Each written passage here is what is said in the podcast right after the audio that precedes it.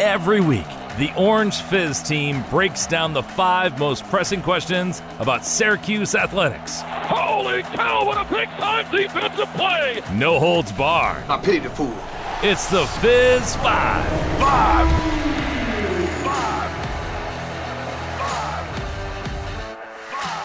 Welcome back to another edition of Fizz 5. Carter Bainbridge and Cam is there with you this time to wrap up the month of October. And Cam, it is officially crossover season. SU football is still doing its thing, but now we have a little bit more substance when it comes to Jim Boeheim's squad. The men's basketball team officially back in action, not for the regular season, but we have an exhibition game to talk about. We have another exhibition game coming up on Tuesday. So now we have kind of the big two, if you will, back in action for Syracuse at the same time in that little brief window in the fall. But uh, how are you feeling as we trudge on towards another winter here in central New York? Feeling great. I mean, Syracuse football not just doing its thing, it's literally doing its thing, right? Six and one, looking pretty good. Going into Notre Dame, I know we're going to be talking a lot about the orange and and the Irish on a little tune up to Halloween, and then see what Syracuse can do in the month of November. As we saw last season, that wasn't successful. So maybe, you know, riding in the ship this season. But yeah, with Syracuse basketball, I know that it's exhibition play. I just put up an article on the orangefizz.com, and many might be saying, oh, it's exhibition. Let's stop dissecting this team before an actual record counts. But hey, this is a team with six freshmen, one transfer. I just love the storylines. I think it works out for the two of us, works out for all the uh, everyone on the Fizz staff and then the the Fizz community as well. You get to enjoy a lot of content for two teams that really bolster a lot of content. And we know a lot about the football team by now, but as you said, there are a lot of unknowns with that men's basketball team. And we'll get into all that today on Fizz 5. So let's start out with topic number one. Number one. All right, first topic today, Cam, concerns the upcoming football game. As you alluded to in the introduction, Syracuse welcomes Notre Dame to the Hill for the first time since 2003. I know some people thought they had come to town later than that, but there have been a couple neutral site games played in MetLife Stadium and different places around the Northeast. First trip to the Dome since 2003. So, a rare trip for the Irish. And we're talking some preview and predictions for this game, Cam. Notre Dame, not off to its best start this year, especially compared to what the program usually does. The Irish only four and three under head coach Marcus Freeman. A couple pretty unimpressive losses against unranked teams like Marshall and Stanford, and not a lot of impressive games against any other team that Notre Dame has played so far this year. Meanwhile, SU coming off that stinging loss to Clemson down in Death Valley. All of our Fizz writers picked Syracuse to beat Notre Dame. It was unanimous across the board in our crystal ball article that came out within the last 24 hours. So, Cam, I know that you picked SU to beat Notre Dame in this matchup, but give me your thoughts on this matchup. I had it as a thrashing too. I, I commented on it being very parallel to the Louisville game, where you entered Louisville thinking, okay, the Cardinals, they've had the Oranges number and there's no way that Syracuse can do it. Then they did. And that's the only convincing win. If you obviously take out UConn and Wagner, Virginia and Purdue were a lot like Clemson. The only difference was, well, they didn't blow it at the end, right? They found a way to win. And I know the, I, I would, the reason I don't comment a lot on that NC State game, it's a huge win for Syracuse, but it had so many variables to it that I look at that Louisville game and say that was the most convincing. When I what that was the best version of Syracuse I had seen up to that fourth quarter against Purdue. Yeah, you're going, you're playing a Notre Dame team and you're doing it at home. And, and ironically enough, as much as Syracuse is unbelievable at home, Notre Dame's actually better on the road. You beat a ranked BYU team in Vegas the, the times that you lost to Stanford and Marshall, you're at home. I mean, eh, you play Ohio State really, really tough in that first game, only give up 21 points to a Buckeyes team that is unbelievable. They score over 40 points per game. And you're right, Notre Dame has not looked impressive. Marcus Freeman was a one year defensive coordinator. All of a sudden, he's the head coach of a program less than 12 months into his tenure with the school, just as a coordinator. Uh, I think that as much as Marcus Freeman is is struggling finding his bearings as a coach. It's not like he's given a wealth of riches as Brian Kelly was, which let Notre Dame win 10 plus games in the last five seasons. Notre Dame doesn't really have a star wide receiver or wide receiver in general that can carry the load of having a backup quarterback in Drew Pyne, who's been sitting behind a lot of pretty okay quarterbacks.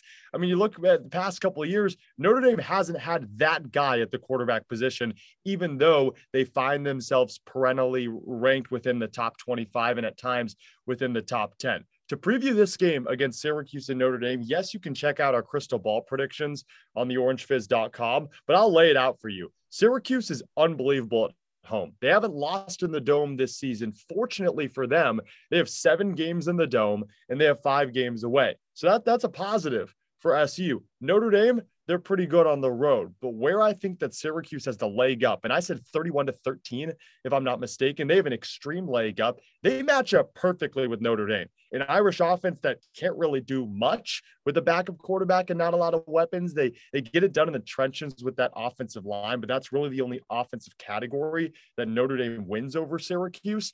The defense for SU is unbelievable. You force four turnovers over uh, against Clemson. You're top in the ACC in pretty much every defensive statistical category, top 15, top 10 in the country against a Notre Dame offense that has to deal with the crowd and deal with adversity being four and three. You flip the script. Syracuse's offense didn't score in the second half, but they pummeled Clemson in the first half. So uh, I think that Syracuse is going to come out with a chip on its shoulder, knowing that the offense lost them the game. While Notre Dame's defense, they're middle of the pack in the nation in rushing yards allowed per game. Their passing offense is a lot better. So I suspect Garrett Shrader runs just as much as he did against Clemson, maybe a little less. Defers some of that responsibility to Sean Tucker, who Dino Babers said in his uh, his getting ready for Notre Dame week press conference that it was inexcusable that Sean Tucker ran the ball five times. So I just love how Syracuse matches up with Notre Dame and how it fits the bill of Garrett Shrader is going to run when he wants to, and he'll be allowed to because of this poor rush defense. And I think this is a big game for Sean Tucker. I think it stays close, but a lot like the Louisville game toward the end of it, Syracuse blows out Notre Dame and proves that this Irish team is two, three, four years away from uh, you know, from being anything under Marcus Freeman. Yeah, it is a Notre Dame team that has some problems. Drew Pyne's numbers at quarterback are solid looking 12 touchdowns, three interceptions, but he's not aggressive with the ball. Only 7.4 yards per attempt, which is, I'll say this, it's nearly identical to what Tommy DeVito did last year. Remember how he played? He wasn't setting the world alight. So, this Notre Dame team is not great at running the ball it's average. Its quarterback has some pretty numbers, but doesn't really push the ball down the field. And it's a team that's dealing with some injuries on the defensive side. For example, Jack Kiser is dealing with that deep bruise, they called it, in his thigh that he suffered in Notre Dame's last game. So I agree. Syracuse does match up pretty well with this Notre Dame squad. It's not your typical kind of talented bunch of golden domers like the one we saw in 2020 that just dismantled SU in the season finale. And one thing that I think is going to make a difference here is that, like we said earlier in this discussion, Notre Dame hasn't played in the dome since 2003. I mean, that is a long time ago. None of these players have ever done it. And all the teams who have come up here so far left saying, like Purdue in particular, and I think NC State as well. Dave Doeren made some comments after that game about just how loud it was. It's just a different environment. And I think for a Notre Dame team that, like you said, held Ohio State in check on the road in Columbus, but also looked pathetic on offense and then gave up over 30 points at North Carolina. Those are your only true two true road games for Notre Dame this season. I think this is just a different place to play. And I think there's a there's a big factor for you to look at.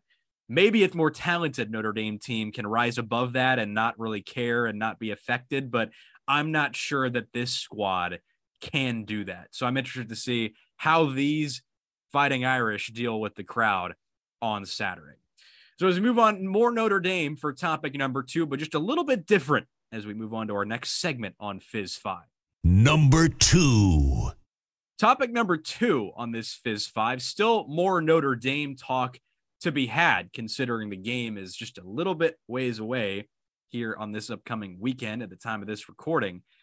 Syracuse and ND, obviously two teams that have some recent series history. It's been pretty lopsided. SU hasn't beaten Notre Dame since 2008, way back in Greg Robinson's final year as head coach on the Hill. There we It was his go. Final victory that year, right? Love it. Little shout out. I like it. back in the day. But, you know, when you lay it all on the line, Cam, we just previewed the matchup, but let's get down to brass taxes. Syracuse beats Notre Dame, in your opinion, Cam. If what? Oof, good one. Uh, and I, I, I, many might say, how does this differentiate from a preview? Because we we didn't just preview the game; we we dove into the intricacies of it, so we could probably just pick one of those out. But no, Carter and I are not cherry pickers. We're not taking it from segment number one. One thing I do want to note with that little cool statistic that Syracuse hasn't beaten Notre Dame since 2008. Uh, In 2018, these two teams played at Yankee Stadium. Back in 2020, of course, the COVID year and all the the mumbo jumbo that happened, that was at Notre Dame. So I know that you've already mentioned the whole thing uh, about you know th- these two teams haven't played in the dome since 2003. On top of that, it's worth noting that the Irish have had so much success and they've hosted a lot of these games against Syracuse. But to go back to your previous question, Syracuse wins this game if the defense can neutralize Michael Mayer. And the reason I say that is you go back to the Purdue game. And this is this is going to kill me, Carter, because I had his name in my head before we got on this recording. And now I think you have to remind me unless I look it up real quick. The Purdue tight end that absolutely crushed Syracuse. What was his name again? It's a really cool name. It was Payne Durham, if I'm not There mistaken. we go. Oh my god! The reason I I was uh, I was mixing it up is because I was thinking of the name Payne because it's such a cool name, but as the last name, and I was that that obviously screwed me up. But uh, Payne Durham crushed Syracuse, especially in that fourth quarter. I mean, as as a guy that would run any five yard route, create his own space because Syracuse likes to drop back in that zone, which opens up a lot of space within the line to gain up to the line of scrimmage. And Payne Durham's big body would just rumble across the line when he makes that grab.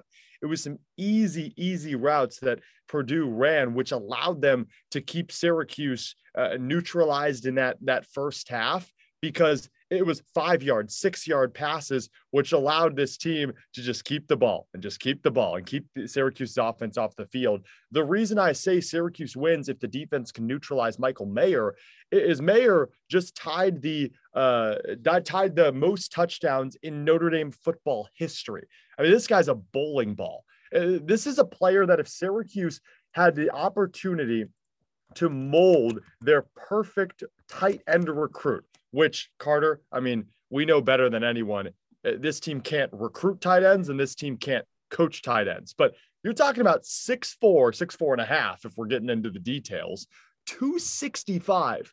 Michael Mayer is not just a blocker, and you might say 265, they'll use him as a blocker on the line. Because Notre Dame doesn't run the ball that much, Michael Mayer, he likes to get out in the secondary and bully uh, any DBs that are in his way, any linebackers. And a lot of the times you have to put a linebacker on him, like a Mikel Jones, which takes pressure off of the opposing offensive line because you don't have Michael Mikel Jones blitzing. So Michael Mayer, touchdown leader at Notre Dame. Uh, this is the the only source of their offense in the receptions category.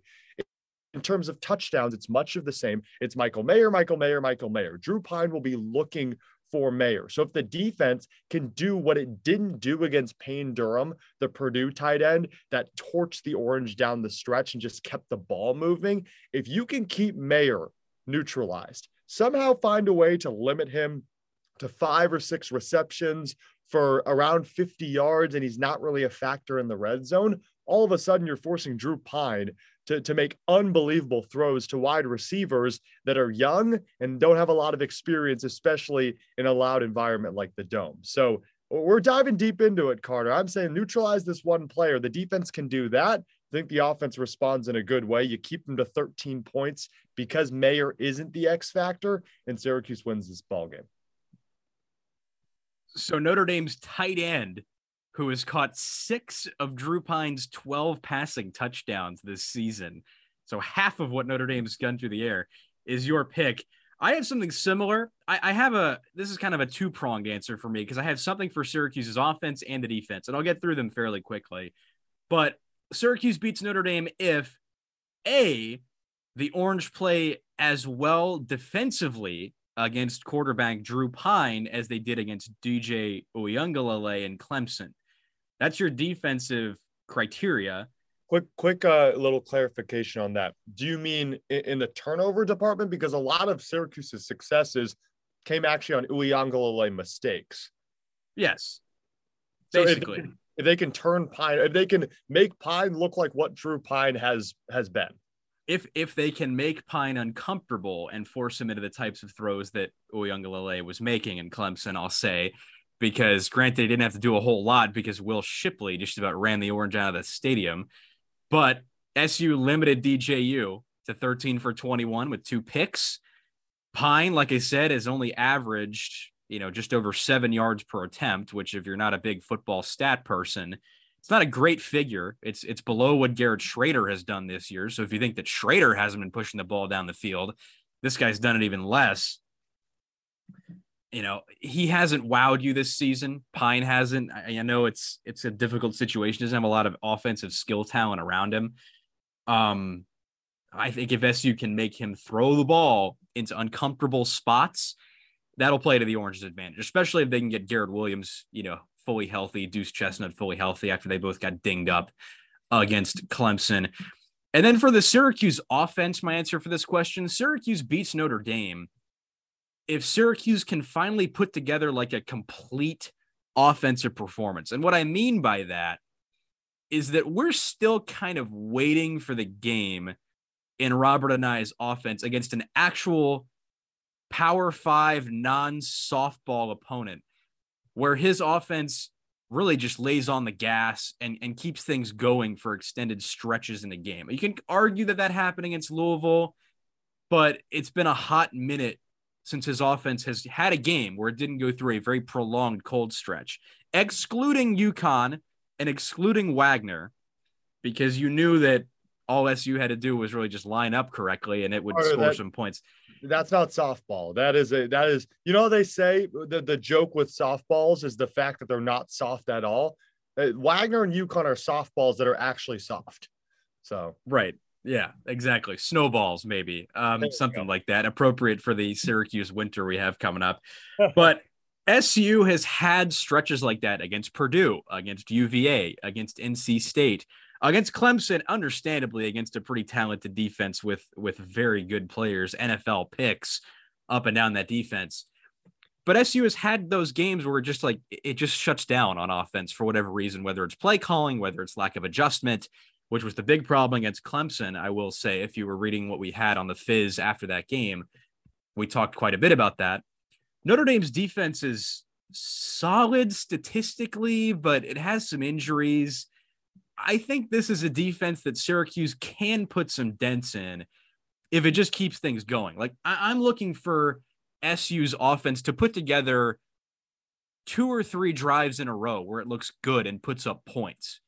You know, put up 17 points in a row, you know, early on in a game, put the pressure on the opponent. I think that SU has a tendency to go hot and cold on offense. And I think to beat a team like Notre Dame in a game where a lot of people think it's going to be first to 20 wins, get off to a good start offensively, put together some points and and make the Irish play from behind, which I think they will struggle to do. All right, that just about does it for football as we move on now to our men's basketball content of the day, neatly on to topic number 3. Number three. Third topic of the day, Cam, we're shifting gears from football now to men's basketball. And Jim Boeheim squad back in action after a long late spring and summer without postseason play. SU bowed out in the ACC tournament for its finale last season. 16 and 17 record, the first losing season for Jim Boeheim in his Syracuse career. So, some interesting questions coming into this season. A lot of things on the line, a lot of new players, a lot of unknowns. But SU just played Indiana University of Pennsylvania on the 25th of this month in the first exhibition game of the season. Another one coming up on Tuesday before we get into regular season play. But Indiana University of Pennsylvania, obviously a good program, a, a level below the Orange. But I'm interested to know, Cam, what your thoughts were coming out of that IUP exhibition that SU ended up winning after some struggle. Yeah, 86 to 68 after trailing 33 to 32 at the half. Uh, if you've checked out any of my articles on the orangefizz.com, you'll realize that I'm a big basketball head. Love the game. I love when Syracuse basketball rolls around because this school gets excited for it. The fans get excited for it. The community, much of the same, because Jim Boeheim's been doing it for a while. And there are a lot of fans that have stuck by his side for you know the 47 years that he's now been at the helm. First off, I want to throw a, a theory out, a theory that exhibition games don't matter. I understand IUP is a D2 team. Same with Southern New Hampshire University, that game coming up next Tuesday. Totally understand it. Now, IUP in the last four seasons, 93 and 9 in the D2 ranks, one of the best Division two teams ever. I, mean, not just in the past four seasons, but this team made it to the final four of the division two uh, ranks last year and, and, i understand it's division two right but syracuse last year lost to a georgetown team that won. Did they win a conference game? I mean, I'm pretty sure Georgetown finished like three and 20 something. If I remember correctly, SU was Georgetown's only Power Five win. Right. Uh, so, so the myth and the theory that exhibition games don't matter, and I understand they don't matter for record sakes and heading into conference play and tournament time, but in terms of momentum and camaraderie and the ability to mesh and develop an offense and a defensive scheme, they matter. Practices matter, right? Having, if you attended a Syracuse practice and in the middle of it, everyone just starts cursing out each other, it's not like they can play a game two days later and play well. Drama carries, momentum carries. These exhibition games, although a lot of them are glorified practices, they matter. So I, I just want to throw that theory out of the window because IUP played a really good game. I mean, they played a really, really good game. Unfortunately for them, the second half didn't pan out as much as the first half did. And, and maybe it's because Syracuse started making shots and realizing how athletic they were. But I learned a lot from that exhibition game. I learned a lot about the defense, as Jim Boeheim said, playing man to man and zone. I just posted an article about Judah Mintz on the orangefizz.com. Learned a lot about Judah Mintz running the one. Uh, I learned that Joe Girard needs to stay at the two and when he tries to take matters into his hands and play the one and the two and pass it off to Judah Mintz when he feels necessary, then that doesn't work. But when Judah takes it up a majority of the times and he can control the offense, then Syracuse all of a sudden is a together team rather than just uh, individual three, four, five stars. So learned a lot from that game. My biggest takeaway on the defensive side is as much as I'd love this team to switch back and forth, you're dealing with guys acclimating with each other. It's different if you had seniors, grad students, juniors that have played with each other. I'd rather this team mesh in one defensive scheme than try to adjust too much because in that first half, they tried going from man to man to zone, a majority of it man to man. It just didn't work out. The communication wasn't there.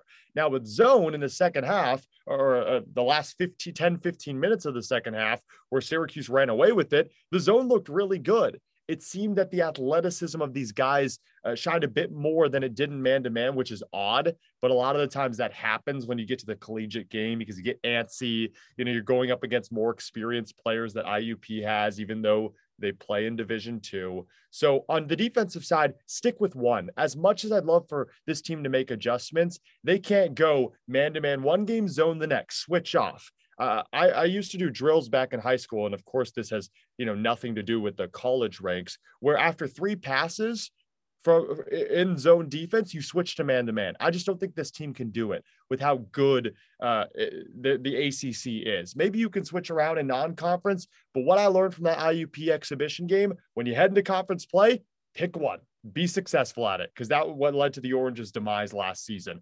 Individually, Benny Williams looked slow. He looked lethargic in the first half. I thought he looked okay in the second half. I love his his energy and what he brings to the team, but everyone is lauding his double double and his stats.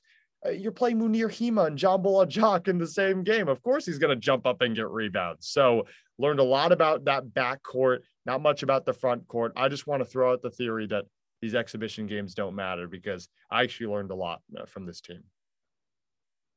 I think simplification is is a big deal for this year's team because SU this season is always going to cede experience to whoever they play.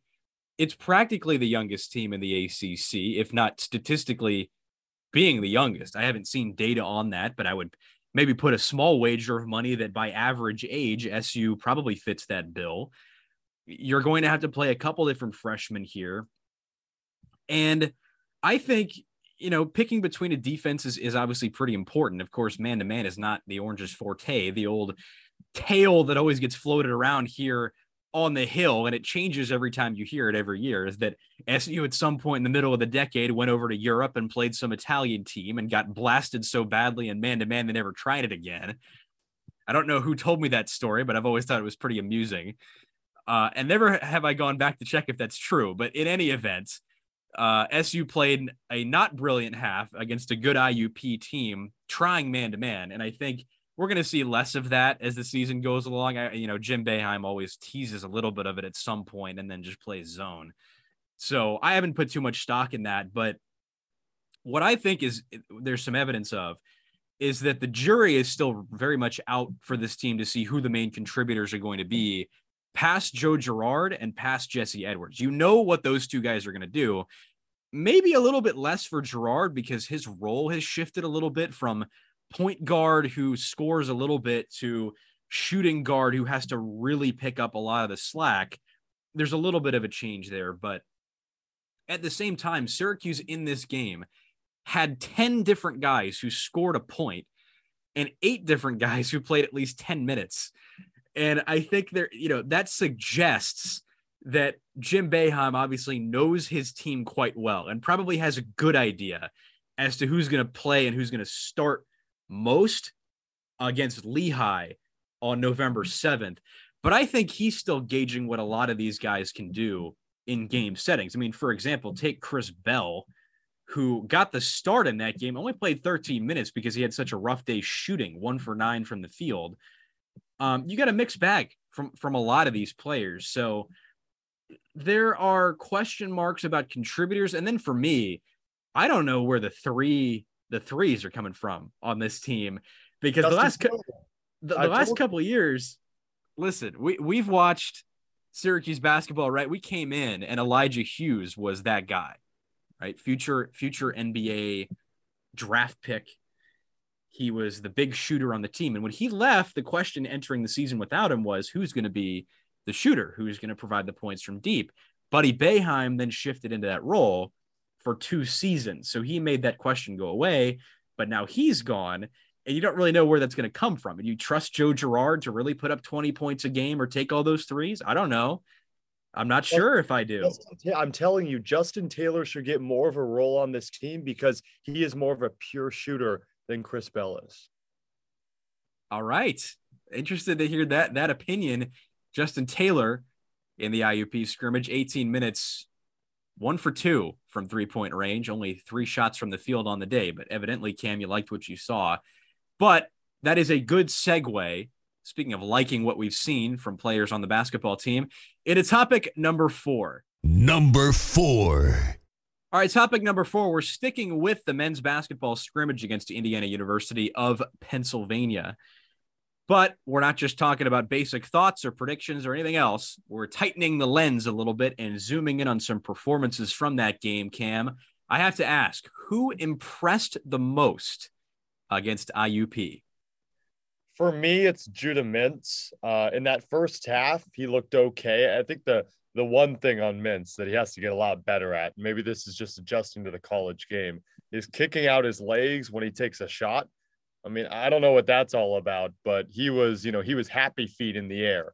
Uh, got called a few times. I think he got a technical for flopping or or uh, yeah, I don't know. Yeah, it just Judah Mintz is the motor that makes this team go. I just wrote an article about it on the orangefizz.com saying that Judah Mintz is the seesaw to a winning and a losing season. Because what I saw out of that team in the first half is if Joe Girard chooses to take the, the ball up into the front court for even 50% of the time, this offense, it's not controlled. Guys aren't setting clear screens. They're not completing their motions in whatever offensive scheme that Jim Boeheim is running in that particular uh, uh, in that particular possession. It just seemed that Joe Girard would dribble it up, he'd take a screen, but he'd stay outside the perimeter and he'd launch up a shot, and that that's pretty much it. So Judah Mintz proved a lot to me in that second half. He scored 10 points. He can shoot the three ball. He can space out the floor, control the offense. I compare Judah Mintz to Tyler Ennis and how Ennis was able to control the offense and space the floor. Now, of course, Judah has to prove himself. Remember, Ennis, he back in 2013, 2014, he only played one season, was a first team All ACC member, second team All American. So I saw a lot of good things out of Judah Mintz in that second half because it seemed that Joe Girard finally trusted him to control the motions in the backcourt. So loved, absolutely loved what I saw out of Judah Mintz, and I think he'll meet expectations.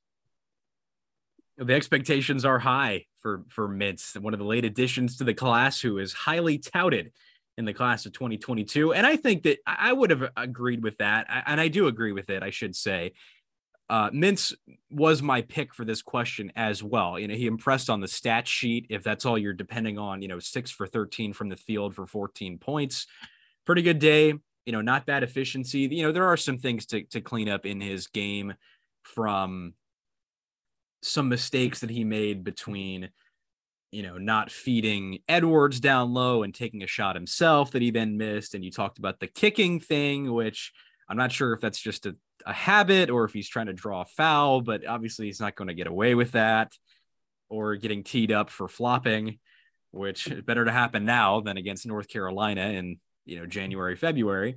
Right. But I think, you know, there's some good and bad there for Mintz, and he obviously had a good debut adjusting to the one. Now learning a little bit that he can't just do it all himself and get away with some of the stuff he did in high school. Mm-hmm. But I want to lob another name out there who I liked watching him play in this game. That's Quadir Copeland. I thought that he brought some interesting stuff to the table. Impressed a little bit with, you know, the versatility that his game may bring because he has the size at six foot six to play the three, play some small forward. But his skill by trade and the thing that earned him high rankings was ball handling. So he gives you that skill set that a guard could, but he also is tall enough to give you uh, some more options. And and Boeheim said he I don't remember his exact quote, but he seemed pleased with the fact that he could play Copeland at the three. Copeland, I think, had some quotes to Syracuse.com where he said that he was happy to do it, happy to help the team and whatnot. And obviously, you're happy to see that because Syracuse is feeling out where it's supposed to play these guys. But Copeland in the game didn't have an enormous stat line. He played 17 minutes, two for four from the field, missed a couple threes, a rebound, two assists, and five points. So mixed bag, of course, like you said, scrimmages matter, but there's only so much they can tell you. I think he's a player to keep your eye on throughout the year because SU does have some questions at forward. It has different guys that can play from Benny Williams to Justin Taylor to Chris Bell and now Copeland as well, who can play guard if you really wanted to put some size out there for guard, but you can also put him at the small forward position. So there's some interesting things that he brings that I liked in that game. And for me, he's a guy I want to keep my eye on looking forward. To, for me, he's a bit too much like Symir Torrence, where I feel like Torrance will get the nod over him. His shot isn't that pretty, and it doesn't mean it doesn't go in, but it's not that pretty. I think he relies too much on creating space on his step back rather than creating his own shot off the dribble where he can create separation with his defender. Love the energizer bunny mentality of Copeland, though. Um, one of my friends actually was at the game and he asked uh, Judah Mintz, "What'd you think of Copeland? What? How'd you think he played?" And what he said is, many thought, you know, Quadir would redshirt.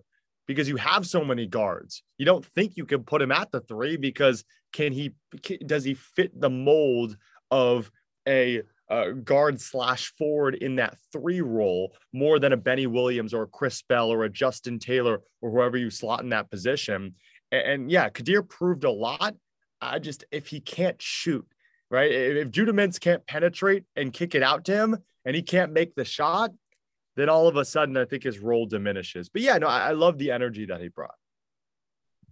For sure. And and there's a lot to watch with all these freshmen as they begin to play and play more. We'll see how that rolls out as the season goes along because SU's success will hinge on how these freshmen play and that neatly takes us on to our final topic of the day.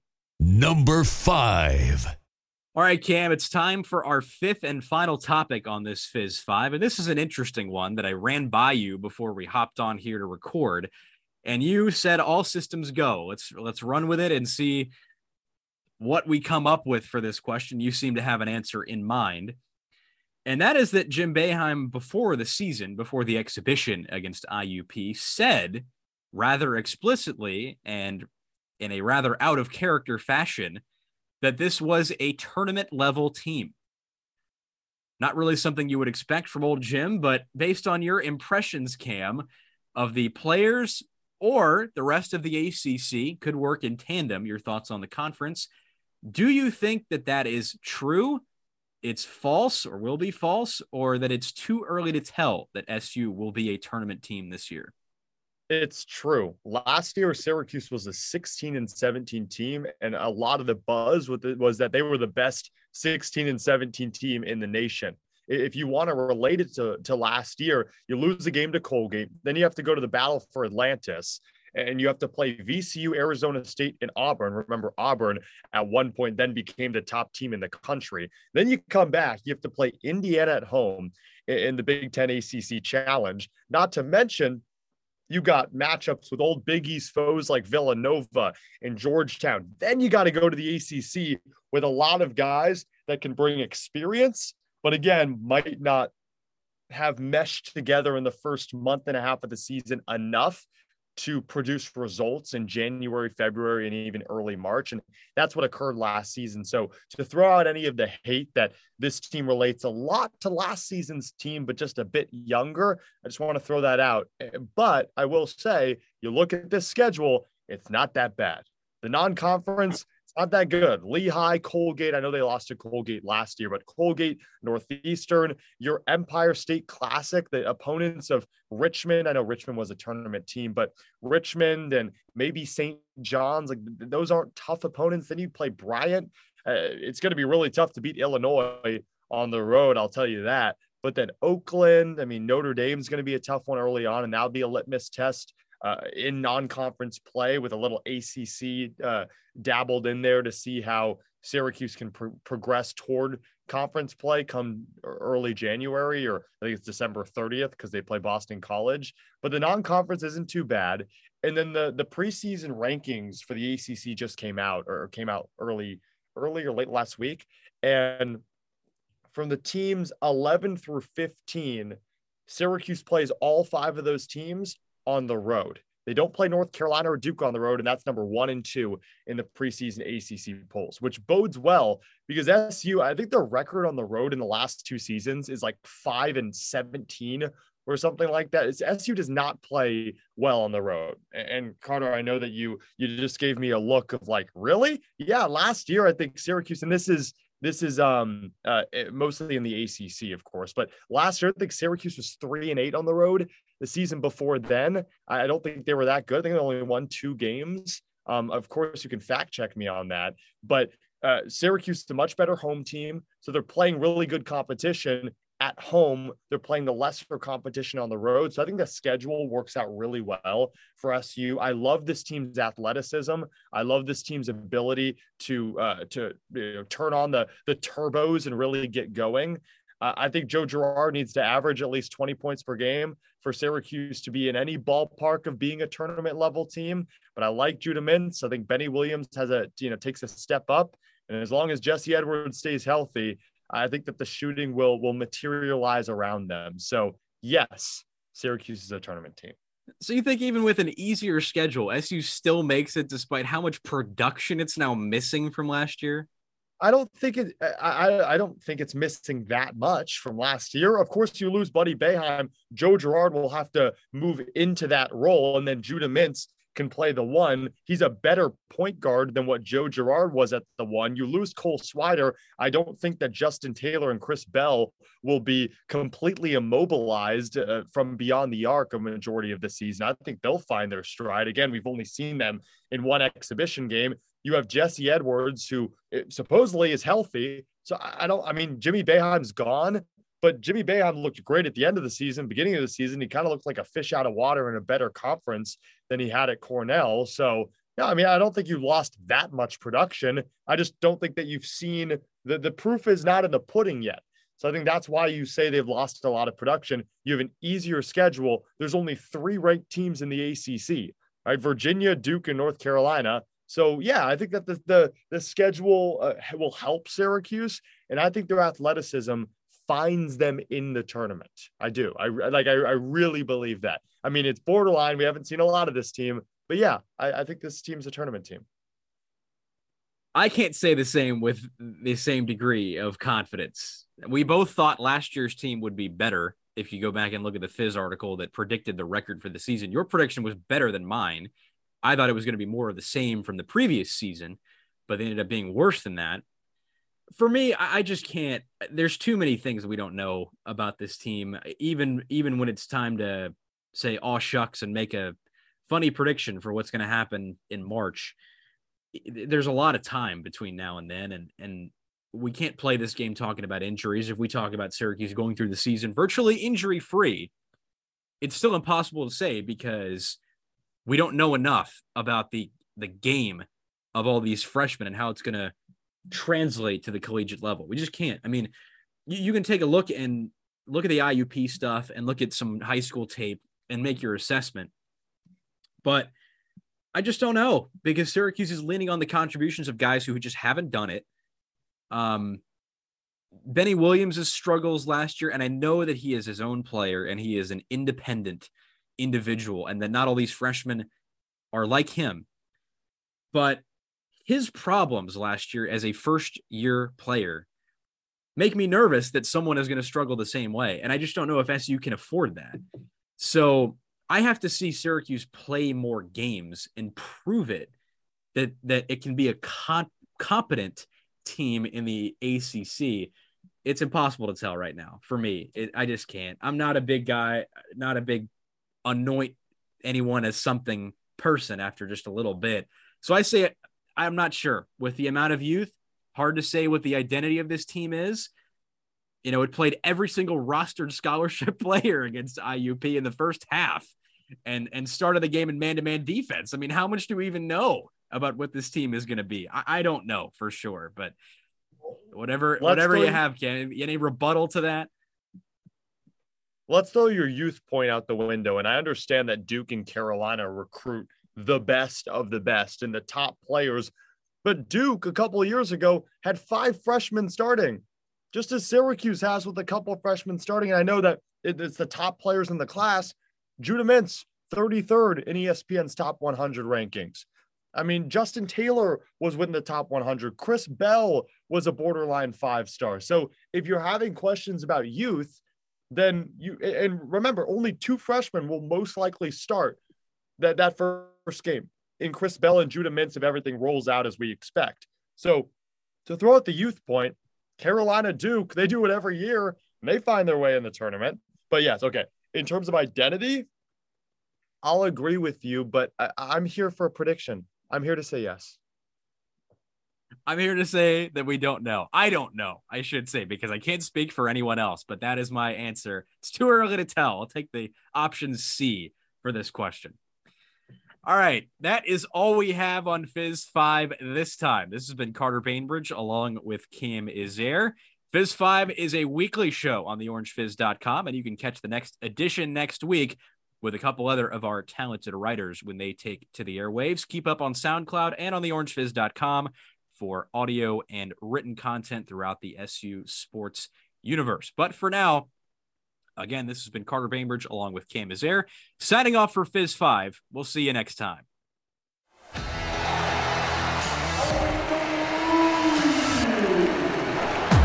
And that's your Fizz 5. Listen next week. Subscribe, rate, and review. This has been an Orange Fizz production.